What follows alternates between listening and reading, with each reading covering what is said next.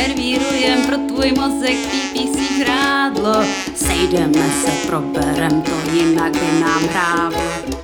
Máme tu no zajímavých otázek, máme na to, udělej si obrázek. Já vás vítám u dalšího dílu našeho podcastu PPC Brain Food. Dneska bych vám chtěla povykládat o tom, jaké čtyři chyby se nejčastěji dělají u testování kreativ. Myslím si, že je to důležitý téma, protože ty výsledky testování kreativ jsou jedna z těch důležitých insightů, který by PPC specialista měl komunikovat firmě a měl s ní sdílet, proto aby jako dál rozvíjel komunikaci a vlastně i třeba pro Facebook reklamy, ta míra prokliku a optimalizace té míry prokliku je jedna z klíčových věcí, kterou specialista musí dělat. Protože že, jako čím vyšší míra prokliku, tím levnější výsledky. A tím lepší výsledky. Někdy jako díky dobré kreativě a dobrým výsledkům eh, můžete zasáhnout i výrazně víc eh, lidí. Takže opravdu klíčová věc. No a jak to teda dobře dělat? Nebo respektive ani ne, jak to dě- dobře dělat, ale jakým chybám byste se měli vyhnout. Problém číslo jedna. Málo dat. Typickým problémem je, že něco testujete na kampani nebo adsetu nebo adgrupě, kde máte hrozně málo dát a bude vám trvat třeba dva měsíce, tři měsíce, než to budete moct vyhodnotit, nebo půl roku, než to budete moct vyhodnotit, pokud třeba testujete nějakou landing page u B2Bčka a máte tam jednu konverzi za měsíc nebo dvě konverze za měsíc, tak prostě než to otestujete, tak budete potřebovat půl roku. Takže tady za mě rada nejdřív, vy vlastně jako předtím, než si řeknete, co budete testovat a, a jak, tak si musíte říct, jestli máte dost dat. Jestli vlastně kde to testovat, aby těch dat bylo dost. Kolik vlastně budete potřebovat dat? Kolik budete potřebovat konverzí?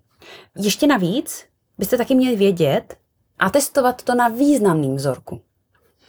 Protože pokud má e-shop 2000 konverzí týdně a vy budete pracovat s 20 konverzemi, tak eh, to je vlastně hrozně malý vzorek. Na druhou stranu byste mi mohli říct, no jo, ale já nevím, jak to dopadne, tak já si prostě nechci pokazit uh, veškeré moje výsledky. Takže tady bych vám radila třeba to na začátku otestovat na malým vzorku, jo, třeba na těch 20 konverzích, ale tady to ještě třeba nekomunikovat dál Eh, firmě, jestli to funguje nebo nefunguje. A říct si, aha, tady to, to dobře funguje, tak pojďme to otestovat na větším vzorku a až potom to budete dál komunikovat. Jo, až to otestujete opravdu. Takže klidně si ten test rozvrhnout na dvě části. Prvně testovací jako pro vás a potom ten velký test, kdy už můžete firmě říct ano, já už opravdu vím, že tohle to funguje líp tady na to navazuje vlastně, jakou metriku vyhodnocujete. Další chyba je, že třeba kreativa vyhodnotí jenom na základě míry prokliku. Tady bych dávala pozor, jo? já neříkám, že je to špatně celkově, ale jednak pokud třeba propagujete různé slevy, různé akce, tak vy tam určitě u akcí chcete pracovat i s tím konverzním poměrem, nejen mírou prokliku. Druhá věc je, že i když testujete jenom různý kreativy, tak stejně aspoň po očku musíte sledovat, jestli se vám konverzní poměr výrazně nezhoršil nebo výrazně nějak nepohl. Takže nemusí to být primární metrika, ale určitě by to měla být metrika, kterou aspoň po očku budete sledovat. Samozřejmě, pokud testujete landing page, tak hlavní metrika je konverzní poměr. Tam není co řešit. Jo, ale pokud testujete kreativy, tak bych určitě řešila konverzní poměr u akcí promotion.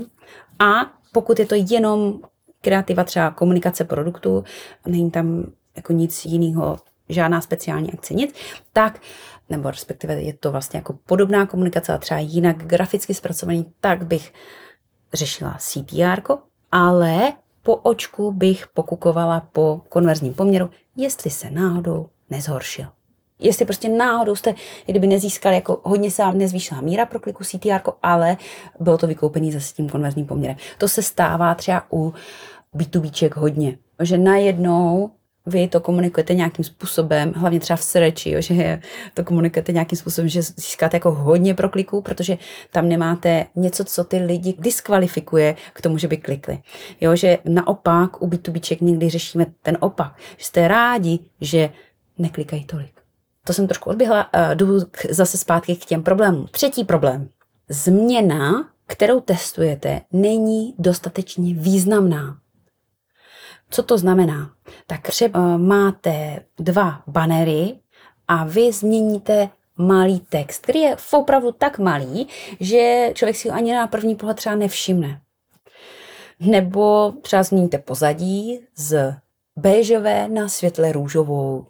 Tak to je zase tak malá změna, že pravděpodobně pokud vy tam uvidíte různé výsledky, tak je to chyba vzorku. Tak vlastně zase před tím testem koukejte na to, aby vlastně ty dvě kreativy byly dostatečně odlišné. Poslední chyba, která se často děje, jsou různé podmínky testu. Že vlastně ty dvě kreativy mají různé podmínky. Co to zase znamená? No tak jedna věc je, že třeba srovnávám dvě kreativy a jedna ta kreativa má vysokou frekvenci versus ta druhá.